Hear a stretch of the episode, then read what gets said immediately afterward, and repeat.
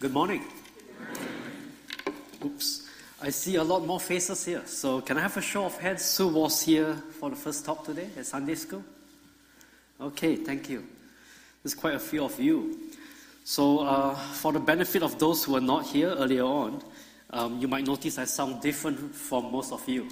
And you can already tell that I speak quite fast.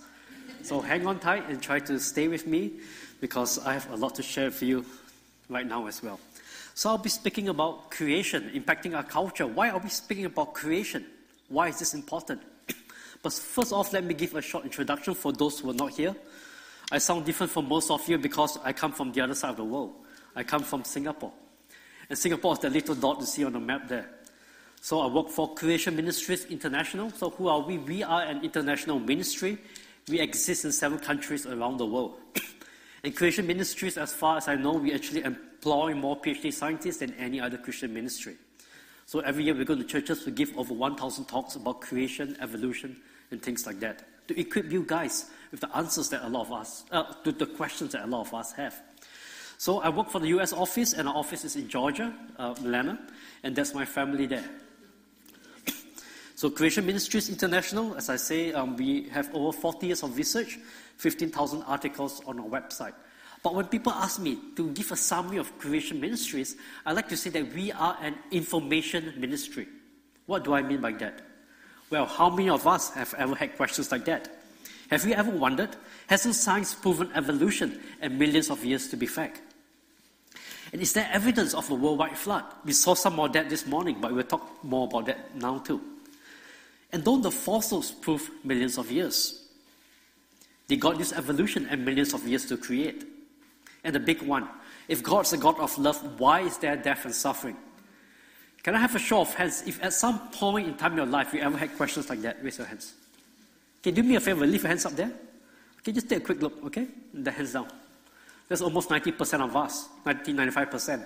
Most of us, at some point in time in our life, we have questions like that. And that's what I mean when I say we are an information ministry. We exist to provide answers to these questions that almost every single one of us have so that you can use this to reach out to your friends, your families, make a difference, so that your faith may be strengthened. So, as, as I said, we have a website with over 40 years of research, 15,000 articles. It's creation.com. So, it's a free resource. Go there, type your question to search engine. It's likely there will be a reply waiting for you. And if you do not have anything answering a question, you can always submit a question to us through the website as well. But before I start my presentation, I would like to introduce a free email newsletter. So, what's that? This is just something we send out to our supporters once a week. We do not sell you information, we do not spam you, just to update you with the latest news. So, what's that for? Imagine you get home from work and your neighbor comes up to you and shows you the newspaper. Well, that's assuming we still read newspapers, right? And it says there, the latest ape man has been found. And your neighbor say, Ha, how do you answer that? If you're part of this email newsletter, it's very likely at the end of the week we will have a reply waiting for you. Just forward our reply to your friend. You can use a stepping stone to share the gospel with them. so if you're interested in that, in, in a while we out a database and we just a form, just put in your name and your email address. And when we get to the office, we'll put that in the database. And we'll send you a link where you can download a DVD that you see here. This is a two-part DVD that covers a talk like what you hear today, but in more detail as well. So volunteers, if you want, you can hand out the sign-up sheets. Just name and email address. As you're doing that, let me get into my presentation. Well, um, I need to clarify something, right? So I do not, I, am not a doctor, but I have um, degrees in, in theology, um, biotechnology, genetics, and evolutionary biology. And when people hear that, they'll always ask me this question: Why would a Christian have a degree in evolutionary biology? You see, I did my science degree in Australia. I spent four years there. That's where I did my science degrees. and this is the streets of Brisbane. And when I was there, I was actively involved not only with creation ministries, but also with an open air street preaching ministry. And so, as far as I was able, every Saturday, 9 p.m. to midnight, I'll be on the street sharing the gospel with people. And as far as I can remember, for every single week that I was out on the streets, I would have at least one person every single week asking me a question related to creation and evolution. And I'm sure if any of you have been doing street evangelism, you know this is the same thing with you here. The number one question always has to deal with creation and evolution. Why? Why is it that this is the biggest intellectual excuse for why people are not willing to consider the Bible as Word of God? Because it really boils down to this question Can we trust what the Bible says in Genesis? See, if the Bible is wrong in Genesis about what it says about creation, Uh, the Garden of Eden, the Bible is wrong there. Why trust the rest of the Bible? Why trust what it says about the virgin birth? Why trust what it says about the resurrection or your future hope and salvation? It boils down to the authority of God's word. And that's why we're addressing this topic here today. Many times it's like this. This boy, he goes to school. Does he learn about creation or evolution? Evolution. Sometimes he talks about millions of years. That's essentially the same idea here. And that's all he hears, one side of the story.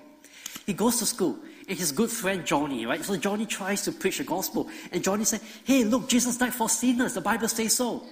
And he turned around, he said, Oh, come on, the Bible isn't true. I mean, hasn't science proven evolution? Where do dinosaurs fit in the Bible? Don't the fossils prove millions of years? And is the Bible wrong or science? The same type of questions that almost every one of us raised our hands earlier on. and Johnny says, I don't know. Do you think Johnny's witnessing will be effective? But it's worse than that because now Johnny has all these questions. Uh, who does he ask? Mom, Dad, can you answer these questions? And does he get any answers? Sadly, most of the time, the answer is no. See, sometimes we get very sad testimonies written to us. Here's one testimony from um, a college chaplain. Notice what he says. He says, This constant brainwashing, he's talking about the idea of millions of years in evolution. This constant brainwashing destroys the faith of many Christians each year. Our surveys indicate that 80% of first year students believe in a God who is there. By the second year, only 15% believe in God. This is in Australia. In the United States, major denominations have done similar surveys and all come to the same conclusion. A recent Josh Barna survey tells us that 64% of kids who grew up in church, these are all kids with a church background, 64% of them, when they get to college, they leave the church never to return.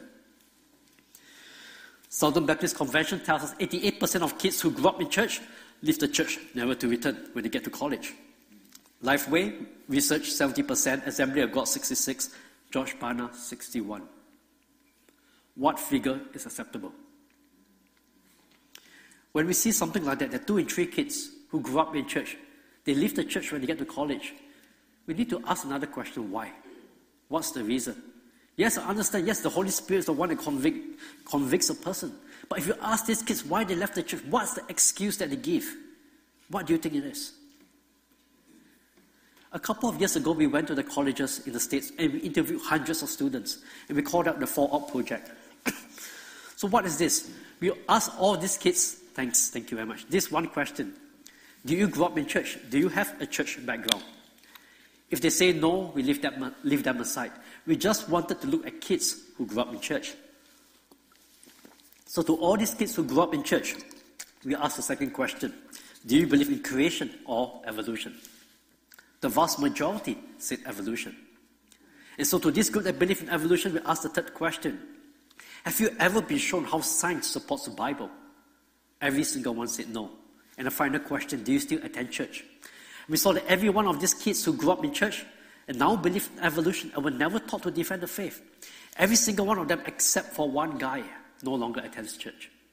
And then we went to the group that believe in creation. Have you been shown how science supports the Bible? Everyone said yes. Do you still attend church? And every single one of them said yes. I think before us, we saw the biggest intellectual excuse. Remember, I did not say cause, say excuse for why they're not willing to consider the Bible as the Word of God. Boils down to this whole issue of Genesis. Because it boils down to whether we can trust what the Bible says, in the, in, what the, Bible says about the fall, entrance of fall into sin, and why we need a Savior, and so on. Um, Josh Barna research, another one in 2018, shows that the two biggest reasons why millennials reject the Christian faith. Number one, science refutes the Bible. That means evolution. Number two, refusal to believe in fairy tales. Genesis, right? These two is actually the same reason boils down to Genesis. Surveys after surveys tells us this is the case. so people come along and say that if this is an issue, why don't we just say that God used evolution? Right? Let's not start controversy. But that doesn't work. So here you're looking at Karl Giberson. And Dr. Karl Giberson here is a former vice president of BioLogos. Anyone heard of BioLogos? so what's BioLogos? BioLogos is an organization that promotes the idea that God uses evolution. It gives millions of dollars to schools, to Bible colleges, if they are willing to teach evolution in their classrooms. And the vice president, notice what he says. He said, instead, scientifically informed young evangelicals, that means those who are taught evolution, became so alienated, alienated from their home churches that they walk away, taking their enlightenment with them. Many of my most talented former students no longer attend any church, and some have completely abandoned their faith tradition. He taught that by teaching evolution, to strengthen their faith, but it's the opposite. His best students all left the church. Sometimes people think teaching evolution helps. We show it doesn't work. But another group of Christians who say the Bible teaches creation, I believe it. And I always say that's wonderful because the Word of God has to be our foundation. But it's not enough to stop there. Yes, we believe the Bible.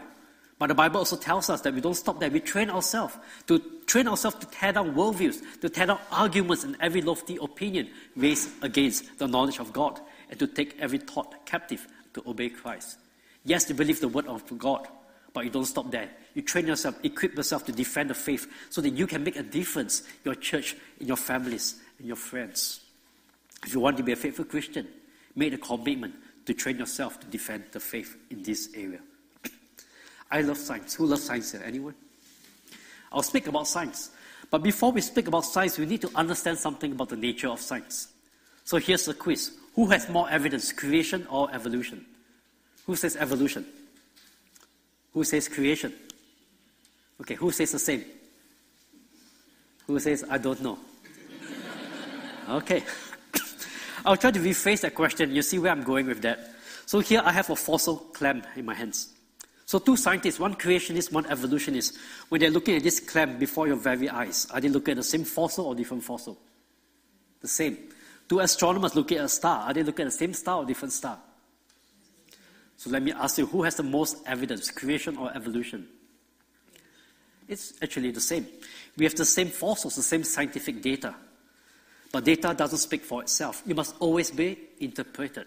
And the reason we come to different conclusion is not because of different science. We come to different conclusion because we have a different starting worldview. And the worldview is what causes us to interpret that differently, coming to a different conclusion. but I always believe that when you have the right starting worldview, the Word of God, you look at the science, everything will make much more sense. But we have the same fossils, the same evidence. See, when I say science, what comes to mind? For a lot of people, you think of technology, right? Laptops, airplanes, projectors. But we get these things from what we call operational science or experimental science. And operational science or experimental science is science that is in the present. In the present, it's science that is observable, science that's repeatable, and science that is testable. What do I mean by that? Here's an illustration. So here's a tiny ball. If I let this ball, if I let go of it, what do you think will happen? It drops to the ground, right? You can do an experiment. If you do not believe me, you can do an experiment over and over again. And experimental science is give, what gives us the technology we see today. Is it subjective? Yes, it is to a certain extent, but you can always use experiments. And experiments has the benefit of removing hypotheses or ideas that are not consistent with reality. But when we're dealing with creation and evolution, we're dealing with a very different type of science. we're dealing with what we call historical science. And historical science is different because it's not in the present, it's not observable, not repeatable, not testable. What do I mean by that? I grew up in Singapore. So, Singapore during World War II, we were under the Japanese occupation. So, I wasn't alive back then. So, if I want to find out what life was like under the Japanese, what can I do? I can go to a library, right? Read some books, go on the internet, do a Google search. Or my, my grandmother used to tell me first-hand accounts of what life was like under the Japanese. But you see, whatever I do, is in the present. I cannot go back in time and carry out an experiment back in time. All I can do is take bits and pieces of information in the present, piece together a story of what happened back then. And because I don't have the benefits of experiments, it's going to be far more subjective. Another historian from Japan might look at the same piece of evidence, coming to a different conclusion. A couple of months ago, I was listening, to a lecture by, by this professor. He was telling me about how he, he was telling about how he went to this um, museum in Japan, a World War II museum in Okinawa. And they have all these books open up, and all these books were describing the same incident. But the books from Japan, from Korea, from English, from different countries, every single one of them told a different story based on their different nationalistic tendencies. But all the same evidence. See, it's the worldview that interprets the evidence, bringing you to different conclusion. And that's one reason why historians disagree among themselves all the time. Historical science is far more subjective. and we need to keep that in mind. Historical science is different from the science that gives us the technology that we see today. So skeptics come along and say, oh, this, this category, historical science, operational science, that is something that you creationists come up with, right? No, not really the case. Let's look at what one of the leading evolutionists in the last century actually says. That's uh, Ernst Mayr, right? And he says this For example, Darwin introduced historicity into science. Evolutionary biology, in contrast with physics and chemistry, is a historical science the evolution's attempts to explain events and processes that have already taken place. Laws and experiments are what? Inappropriate techniques for the explication of such events and processes. Instead, one constructs a historical narrative, a story, consisting of a tentative reconstruction of the particular scenario that led to the events one is trying to explain. A lot of, lots of big words, but it's really saying what I said earlier on. My point here is that it's not creationists that just came up with this idea. This is recognized by philosophers of science everywhere. The worldview plays a big role in the way we interpret the evidence. maybe you say, why is that important? Well, maybe this will help you. So here I have two lines, and we all love quiz. Right, so let's choose something. What's missing, and how did this look like originally? A, B, C, or D? Who thinks the original picture is A? B? No one. C? A few happy faces there. D? Okay, quite a few Ds. Do you want to know the answer?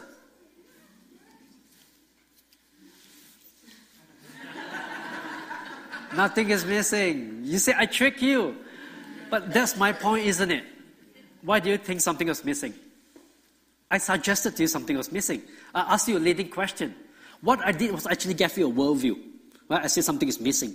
And to be honest, it doesn't matter whether you choose A, B, C, or D. All four options are entirely consistent with the two lines. But because you have the wrong starting assumption, you interpret the evidence, coming to the wrong conclusion. Imagine before I show you the four options, I say to you, consider the possibility that nothing is missing. Okay, if I say that to you, and then I show you the four options, would you maybe have chosen something different? Everything's the same, right? So why do you come to a different conclusion now? It's the worldview that interprets the evidence. So, in the same way, the world out there say, hey, look at all those rock layers and all the fossils. There's evidence of millions of years of death, disease, suffering, fossil thorns and thistles, human fossils in there. But may I encourage you to train yourself, start with God's word. And those rock layers, the fossils, become evidence of a recent creation, a worldwide flood, and show evidence of death and suffering that occurred after sin had already entered the world. So I'm sure we have all seen documentaries of the Grand Canyon, right? So who has been the Grand Canyon here? so I'm sure you recognize that. All the rock layers and the millions of years there. Wait a minute. What did I just say? okay, when you hear something like that, take a step back. Ask yourself, what's the evidence? What's the interpretation? So what's the evidence? Rock layers with fossils. What's the interpretation? Millions of years. Take a step back and need to separate that out in your mind. Yes, those are rock layers with fossils, sedimentary rocks. Those are rocks laid down by water. and in those rocks, we find fossils, things that was once alive but now dead.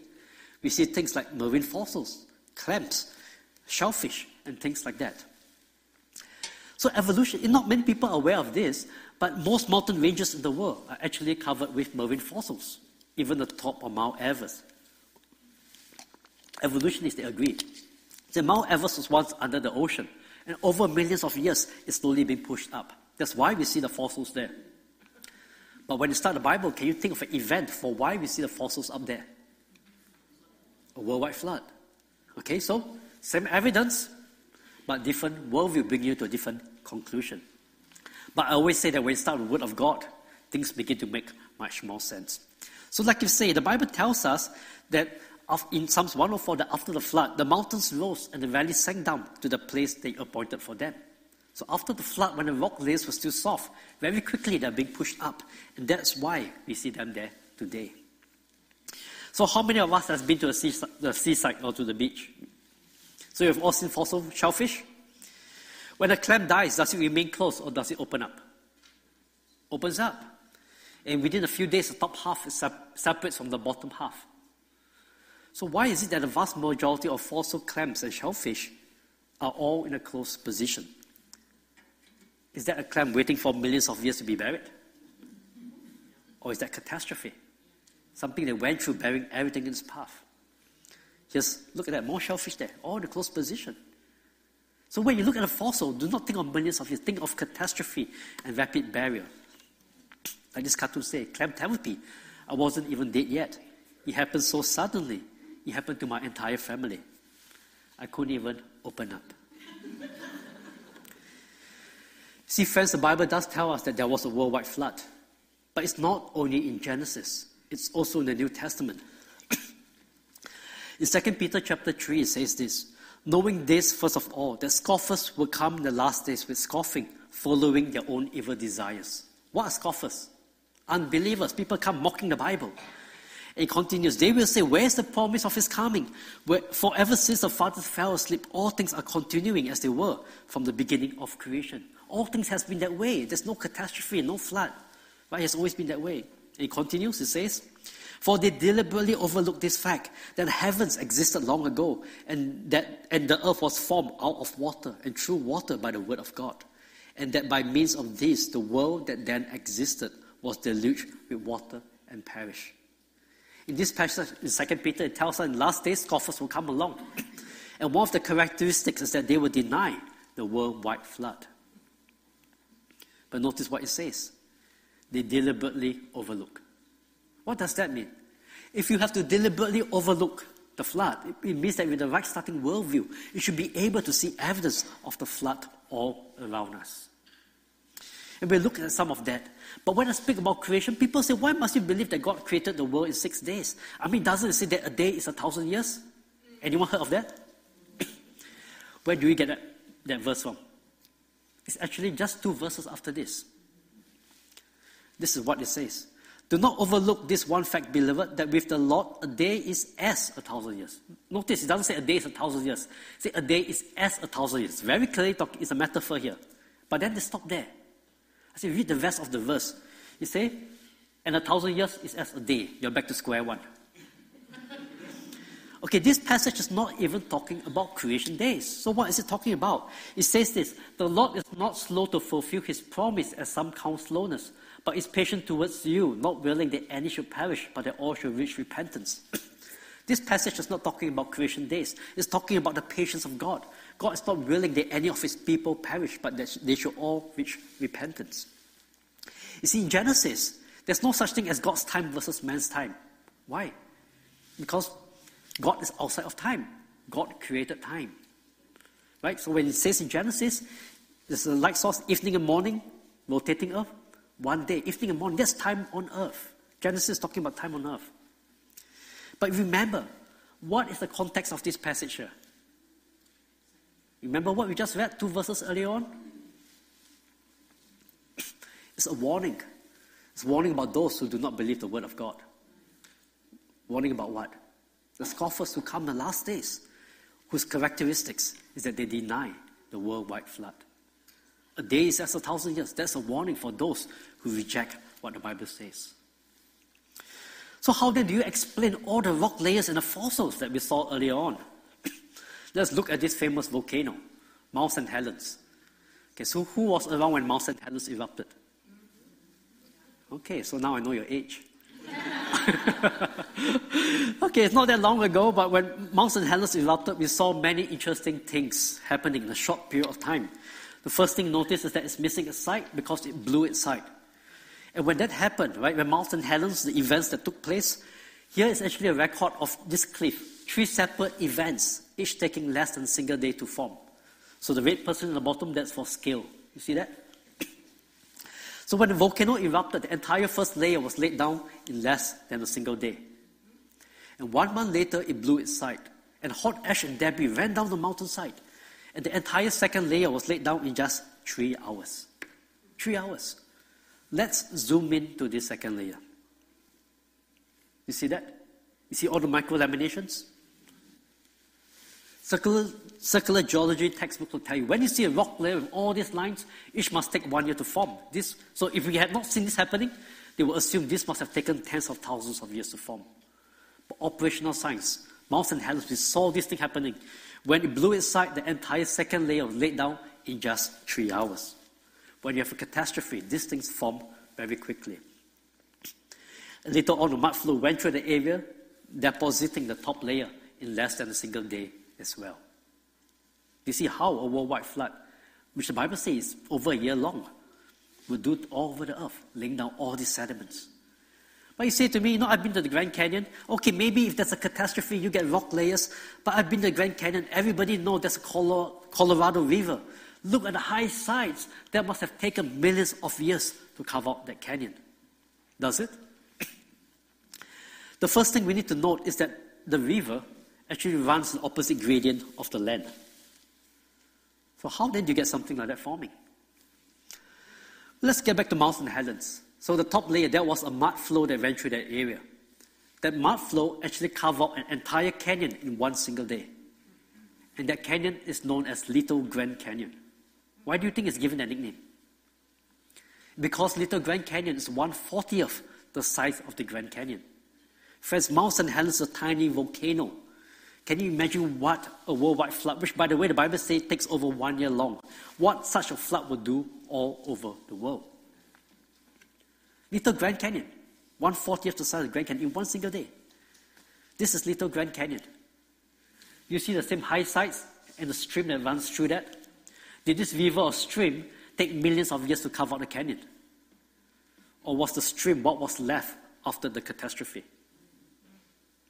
Do you see how changing your starting worldview changes the way you look at the evidence? In fact, some of these canyons, this is one out of six different canyons that form as a result of the many events that took place at Mount St. Helens. In some of these huge canyons, at the bottom, you can even see the striations in the rock. This is hard volcanic rock, igneous rocks, not soft rock. You can see how it's dragging the rocks, covering the entire canyon there in a short period of time. The key here, lots of water, catastrophe, and these things form quickly. Or you say to me, okay, so maybe I grant it to you. Rock layers can form quickly, canyons can be covered quickly. But earlier on, you say fossils. Fossils take millions of years to form. But some of you who are here for this morning, you know how fossils form. They cannot really form over millions of years. But if you go to a museum, that's what it says. A dinosaur dies, it sinks to the bottom, and over millions of years, it's slowly being buried. And that's a rock layers you see there. And one day, due to erosion, the bones are exposed, and that is how you get for yourself a fossil. Can you get a fossil forming that way? I'm sure we've all seen documentaries of the ocean floor, or maybe you've gone scuba diving. Is the ocean floor covered with millions of fish waiting to be buried? Why not? It will decay away, it rots away. So, how then can, if you do not believe me, just do an experiment.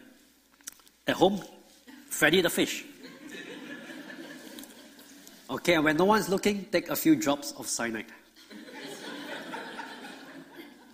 Okay, if this happened in the ocean, what will you expect? After a few days, it begins to bloat, it floats to the top. Fish come along, bite at it. Squibs fall to the bottom. Lobsters, scavengers come along. And within a few weeks, nothing is left. So, how can you get a fossil forming over millions of years that way? So, forensic scientists have done experiments. And here they took a pig carcass and they placed that in deep water, cold water, and low oxygen waters. So, you do not expect this to decay that quickly. And this freshly killed pig, you can see they tied down the ropes here, so it will not float away. And then they put a big cage over it, so the big fish and sharks will not eat that. See, they just wanted to see what uh, marine scavengers like lobsters and shrimps would do to a pig like this. This next picture I'm going to show you, the same pig seven days later. Do you notice something? This is just for marine scavengers, shrimps, lobsters. This is just seven days. Notice that the bones are scattered, what we call disarticulated. They're scattered about. They don't fall in a nice position, just seven days. So how can we explain that in a fossil record, we have very well preserved, like this marine reptile, huge creatures, so well preserved. The bones are not scattered about. Is this millions of years? In fact, we know that this is so well preserved, we can even tell you that this is a female. And the reason we know that, it's giving birth. I know some of you ladies here, your stories of long labor. Did that take a million years?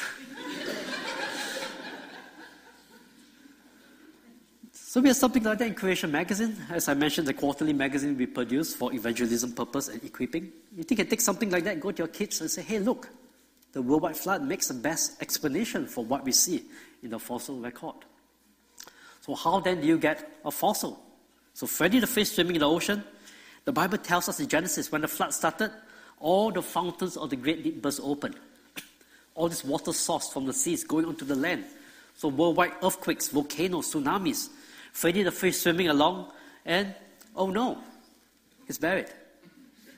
Lots of water, rich minerals. That's the key. Lots of water, rich minerals in a short period of time. Right conditions, you get for yourself a fossil forming very quickly. And that's how we get fossils like this forming. Here, a fish was buried before it could finish its breakfast. How long does a fish take to eat? But doesn't the fossilization process itself take millions of years? Not really. Here we have um, a teddy bear, a petrified teddy bear from England, northern England.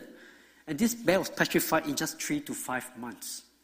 And I actually have a teddy bear here uh, on the fossil display. You can check it out later. Here, from the very same spring. That's the one on the right you see here. Three to five months. And this is how they make that. See on the left, you can actually see they let the spring, they hang it there, these little things, that's the teddy bears here. They let the spring water drip on it. And within three to five months, the whole thing becomes completely encased in stone. The key here, lots of water, rich minerals, and the right conditions. And in case you're wondering, that's not a real human head, okay? See, in the 1800s, in Scientific America, there was an article about this very same spring. And in those days, they would try to preserve all kind of carcasses. Cats, fox, dogs, birds. Here you see a lobster there. the article at the, begin, at the bottom, it says about how in one case, a cat was so completely petrified that when it broke off his head, no organic material was left. The whole thing had actually turned into stone. In fact, in one case here, here's another one. Here's from the Czech Republic, again in the fossil display there. This is a paper rose, and the curved part at the end, that's a metal wire. How long do you think it took to make this? Two weeks. Two weeks. I also have a teddy bear. This one is uh, in my office in Georgia. Two weeks to form. In fact, this teddy bear is actually more petrified than the vast majority of dinosaur bones that you find in the fossil record. So fossils, good evidence of the flood. So if you ask me, what's your best evidence from the fossils that, that you like to talk about? I talk about dinosaurs, but what about from the fossil record like trees and things like that? One of my favorite is what we call polystrate fossils. Anyone heard of polystrate fossils? So what's that? Is this idea, or in some national parks, they call it petrified forests. You may have heard of that term. You have all these rock layers and they have a tree trunk running through that. And the circular explanation is this. These trees must have been growing in swampy areas and over long periods of time, it's slowly being buried. Swampy areas, that's wood, it will have decayed away. And what's interesting is many of these trees, as you, as you can see, do not have much leaves.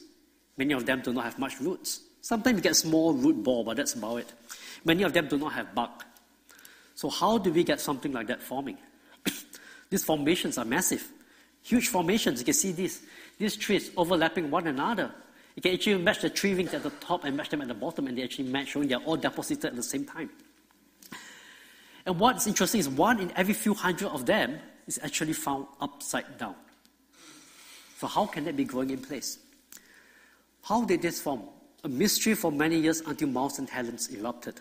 And when, remember, it blew its side, the explosive force caused it to blow millions of trees into a nearby lake, Spirit Lake.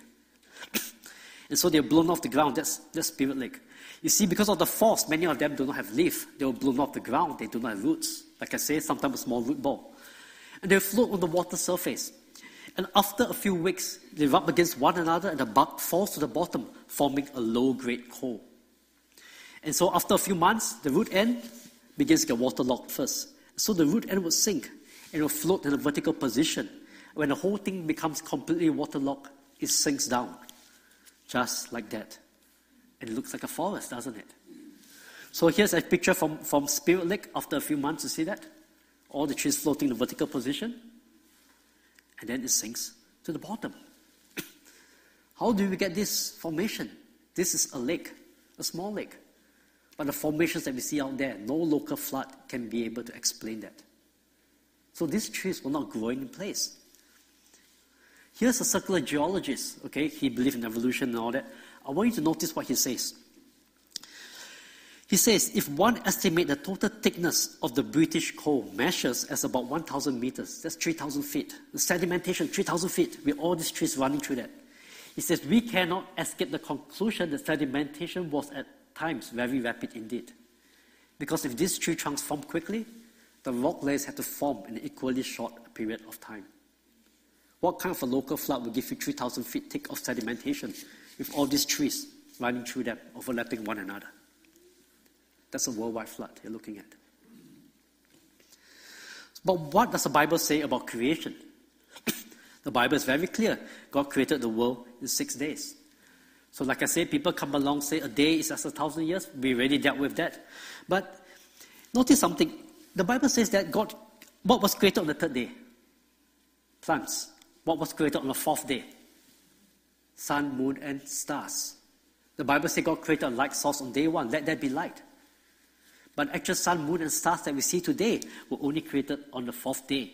See, let there be light. First day, there's a light source, there's a rotating earth, there's evening, morning, one day. Right? So if it's just 12 hours, evening and morning, from evening to morning, third day to fourth day, it's just 12 hours of light, 12 hours of dark.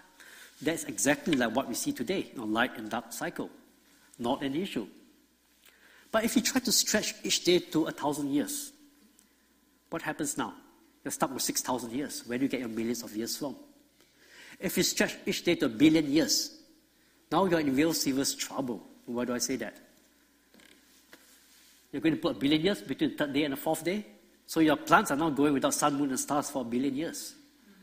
It doesn't work.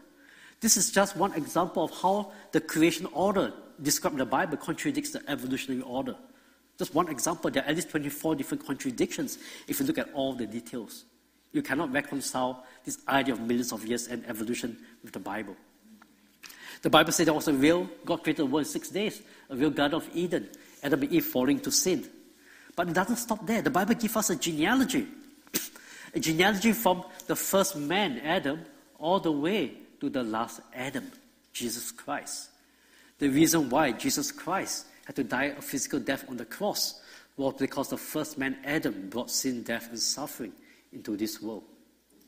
You cannot understand the gospel if you have already rejected the foundation upon which the gospel stands. Without Genesis, why do you need a savior? But the Bible doesn't just give us a genealogy, it gives us a genealogy with numbers. This is very small, you may not be able to see at the back, but these are the names Adam, Seth, and so on, and these are the age when he has his next son. The Bible gives us a genealogy with numbers. When you have a genealogy with numbers, the age of the father when he is next in line, you cannot have any gaps in between. We know how long it was from Adam all the way to Noah, all the way to Abraham, all the way to Joseph. We know when was the Exodus. We know when was the exile. We know when Jesus died on the cross. It's just a matter of adding those numbers up. When you have a genealogy with numbers, you cannot have any gaps. We know that the Bible clearly teaches from Adam to this present day. It's about 6,000 years ago. But if you can't put millions of years before Adam, can we put millions of years before Adam? That doesn't work too. Why do I say that? Try to follow along with me. This takes a bit of thinking, but if you get it, this will be key for you. you see, if you believe in the Big Bang, the world is 13.7 billion years. I mean, the universe. So draw a timeline, 13.7 billion years. They believe the Earth, 4.5 billion years, and life. Homo sapiens, according to evolution, came in 200,000 years ago. Now they changed it to 300,000, but doesn't make a difference. Timeline 13.7 billion years. If humans come in 300,000 years ago, Homo sapiens, humans are at the very end of this timeline. You follow with me here? If God created the world in 6,000 6,000 years ago, created the world in six days. Adam and Eve were at the very beginning of this timeline. Okay, so two very different timelines. One at the end or 6,000 year creation, Adam and Eve at the beginning. Who is right? When Jesus was teaching about marriage in Mark, what did he say? He says, But from the beginning of creation, God made them male and female.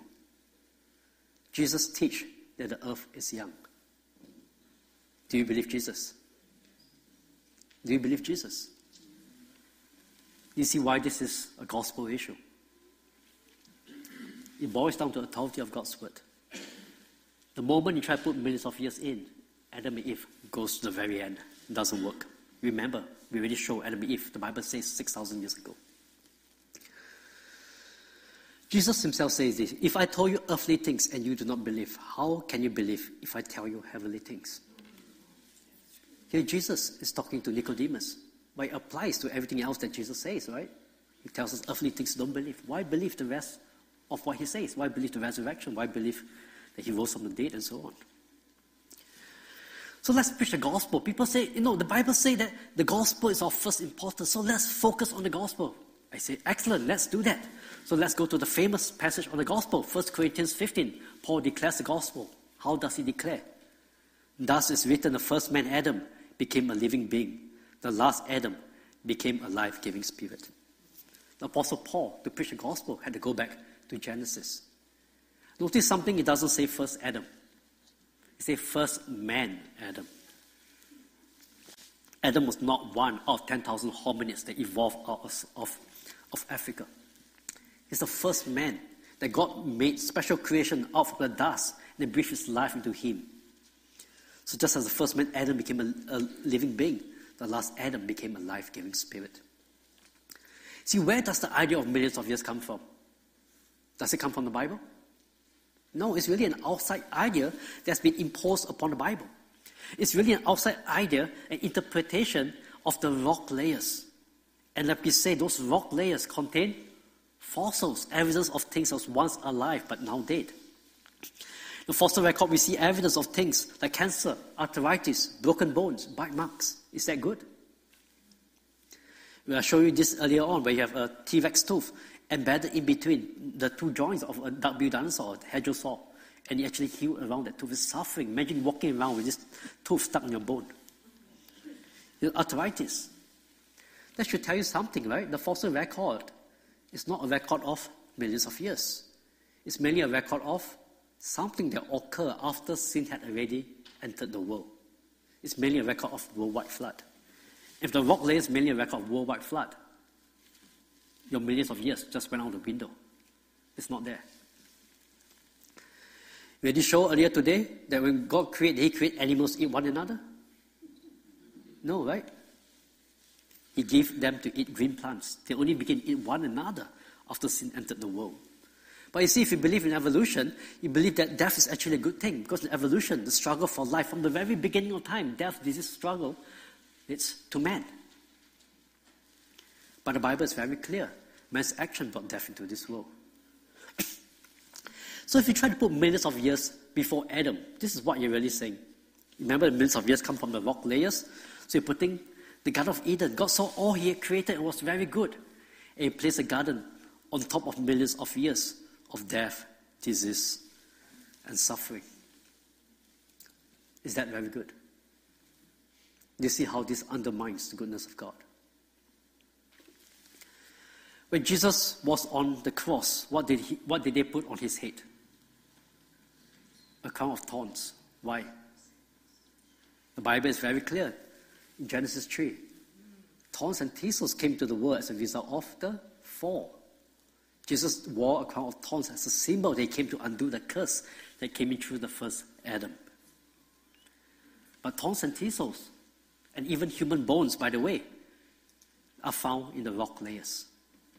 So are you going to say that thorns and thistles were there before sin entered the world? Are you going to say there was human death before Adam 6,000 years ago? It doesn't work, right?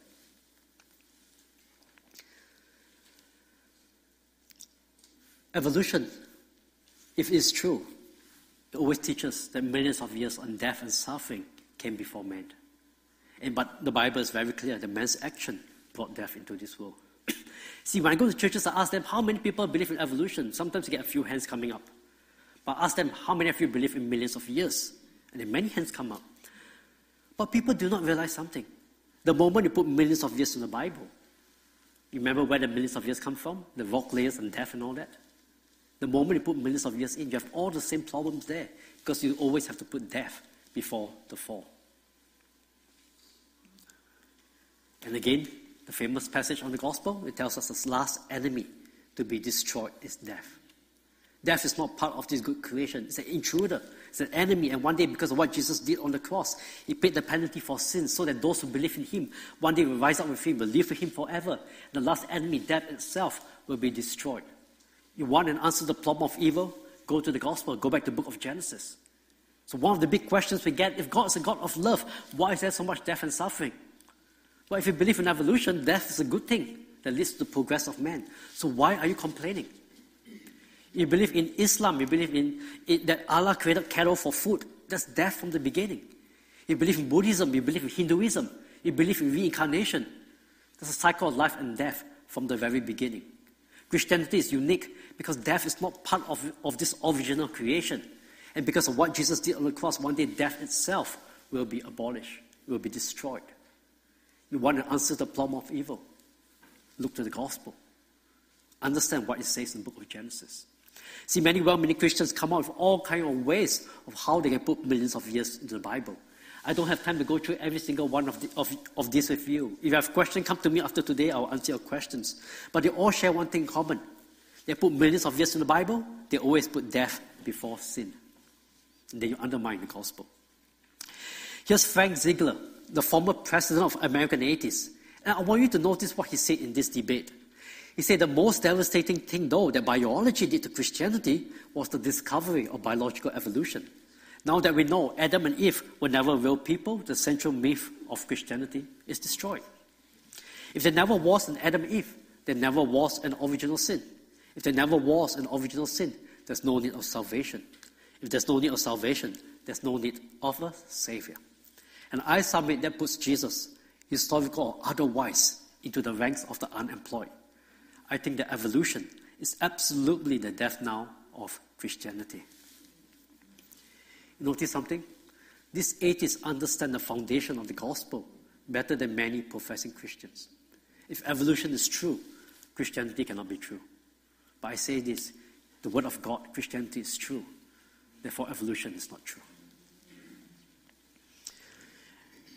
At the end of the day, the reason for the cross goes back to what happens in the book of Genesis. So people come along and say, We are a gospel centered church, we are a gospel centered church. I always ask them this question. I say, Can you really be gospel centered if you have already undermined the very foundation upon which the gospel stands? Creation is not the gospel, but creation is a gospel issue because it's the foundation of the gospel. So, what is the authority? Is it the Word of God? then let us train ourselves to start with God's word and then look at the signs around us. Jesus said this For if you believe Moses, you will believe me, for he wrote of me. But if you do not believe his writings, how will you believe my words? Who wrote the book of Genesis? Moses, the first five books of the Bible, the Pentateuch. Here, Jesus is taking authority on the inerrancy and the infallibility of the books of Moses. If there are mystics in Genesis, what are you going to do with Jesus? So let's get back to what we said earlier on. Studies find that the main reason people abandon the Christian upbringing, the biggest excuse, is unanswered intellectual questions. And we see that two in three kids who grow up in church, if they're not taught to defend the faith, they leave the church never to return. So people say creation, that's just a side issue. But let me ask you this if I have three kids and two of them are going to leave the faith, because of this very issue and I do nothing to train them, equip them to defend the faith. Is that really a side issue? These two in three kids, this only refer to other people's kids, right? Not my kids. You see what I'm saying here? Let's get back to our friends. What about millions of years? What about fossils? What about dinosaurs? Imagine now Johnny has the answers, and Johnny say, Hey, come, let, let me show you from the Bible. do you think his witnessing will be more effective? And not only that, he will not be stumbled by those very same questions. See, there's a spiritual battle out there. And in every spiritual battle, we need weapons, spiritual weapons. And in this case, it revolves around this whole issue of creation and evolution because it boils down to the authority of God's word. So I hope you do not mind me being a little bit practical. But if you come in, you see all those books at the back. Why do you think we bring the books? So before I joined Creation Ministry, I helped as a volunteer for many years. I did not understand this. I used to think that we fund our ministry by selling books. That's not the main way we, we fund our ministry. We are mainly funded by people who come alongside our donors who allow us to go to churches to give talks. So why then do we bring the books? You see, I fly every two weeks. I'll be flying somewhere, giving talks like this, like this. I came from Georgia. All those books, that's one pallet of books that we have to ship up here. We fly up here. Everything that doesn't sell, we send it back. That costs us money. So why do that? Because we understand one thing. If you go to libraries, you go to schools, will you ever find books about creation? No. So, how are you going to equip yourself? That's the heart of our ministry evangelism, equipping. That's why we bring the books. So that you guys can say, yes, this is what I want to use, equip myself to reach my kids. So that that statistic I saw early on, two in three kids, that will not happen to my family. See, this is not about me. I don't make any commission on any of this, okay? I'm fully employed by Creation Ministries. This is not about Creation Ministries. This is not about me. This is about you and your families. Okay, this is about the kingdom of God, about your church, about making a difference. So we produce over 700 resources. We bring down the best. People say that's still too much. Um, what should I start? I say start with Creation Magazine. This is a quarterly magazine, as I explained earlier on. No advertising in there because we want this to be purely focused on the task of evangelism and equipping, written for, for families, so it's easy to understand. Glossy magazine. Um, so one of the things that's in Creation Magazine, people like to ask about radiometric dating, right? Ever wonder about that? How do you explain that? Let's get back to this. What's that? Mount St. Helens, right? So a few years after the volcano erupted, a new lava dome formed at the top. So that's a little cone that you see here. That's new rock. So we know how old this sample is. So they took sample of this rock in the center and sent it to a lab to be tested. Um, we use potassium argon. That's what they used to test igneous rocks, volcanic rocks. How old do you think tested to be? 350,000 years. Okay, and then they took this rock, they grind it up, they, they separate the different minerals. And feldspar give us 340,000 years. But try a different mineral and give them 900,000 years. Another one, 1.7 to 2.8 million years. This is all from the same rock. We know how old this sample is. At the time of testing, how old do you think it was? Less than 10 years old. It doesn't work. That's Mount St. Helens, right? That's the one you see at the top. Mount St. Helens, eruption date, time of testing less than 10 years, us up to 2.8 million years. We tried it on other volcanoes in Hawaii. Each sample we know, 200 year old sample, give us anywhere from 0 to 3.3 billion years. Now I'm going to show you a whole list of volcanoes. On the left side, the volcanoes with the age of, of the eruption, some 50 years, some 200, some 1,000 years. On the right side, you're going to see the radiometric dates in millions of years. Over and over again. Every single case. Every single case we test rocks of known ages, it gives us the wrong dates. Look at this last one from New Zealand. Sample 25 to 50 years old gave us 3.5 million. Okay? Keep in mind that because that's the one at the top here. Okay, 3.5 million. This is potassium argon. What if we test a rock using a different radiometric method? Let's try a different method, shall we? Gave us 133 million years. Try another one, 197 million years. Let's try another one again, lead to lead. 3.9 billion years. The different methods don't even agree with one another.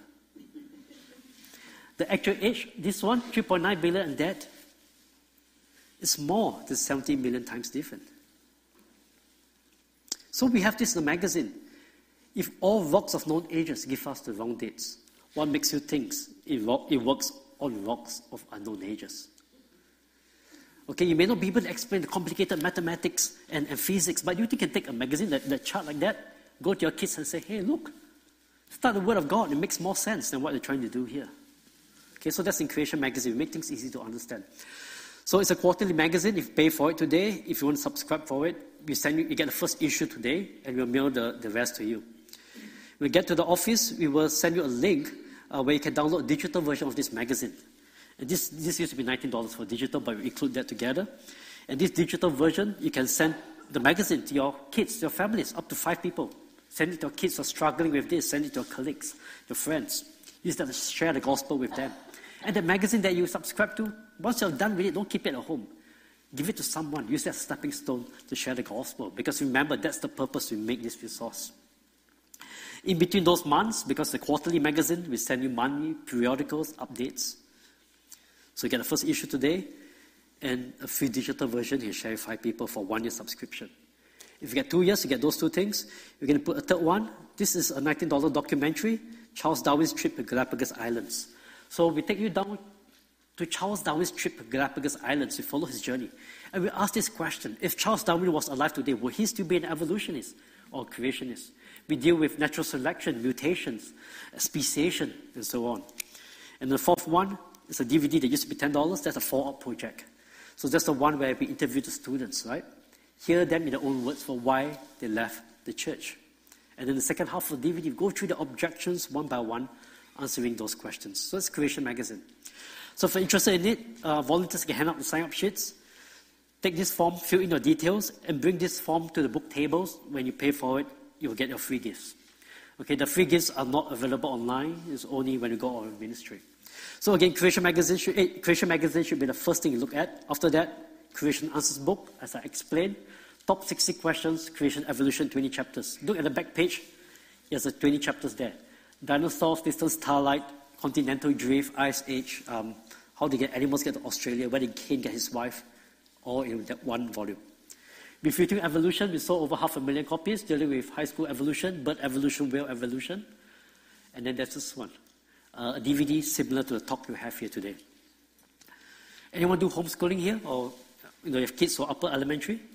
Okay, you might want to look at this. Exploring Geology, Mr. Hibb. There's also one on exploring dinosaurs. Designed for upper elementary and above. There's activities can do in there as well. A lot of the cartoons that you see are actually from these two books. The Geology and the Dinosaur one. What's the best DVD we have?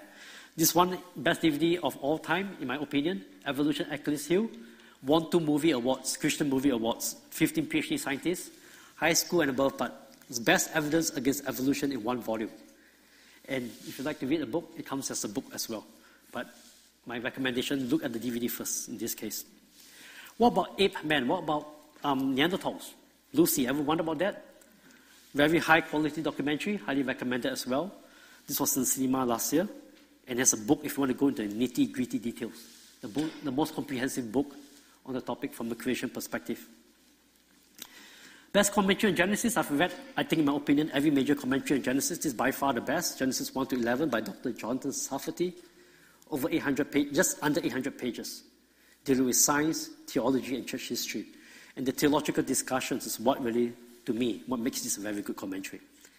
And we went through this, and we actually took, um, yeah, um, we actually took two years, our scientists, to go through this, take the best parts out of this, and we converted that into 12 45 minutes teaching session. Good for homeschooling, good for using at the Sunday school. We designed this for Sunday school use.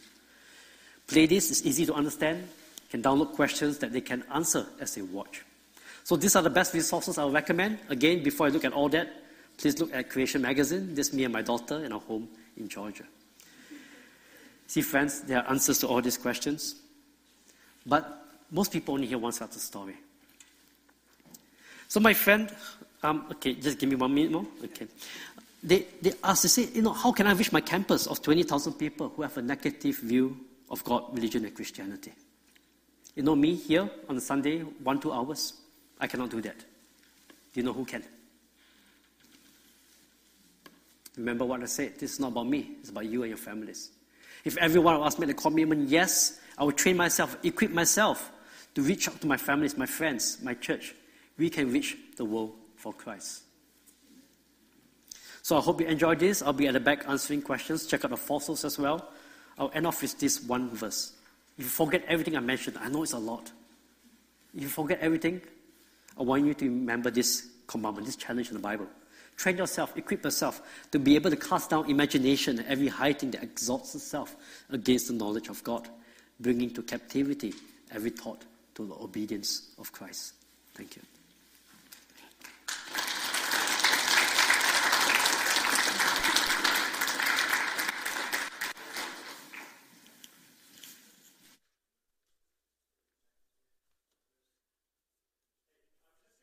You're dismissed. Uh, thank you for coming. Um, check out the table. Um, have a good Sunday.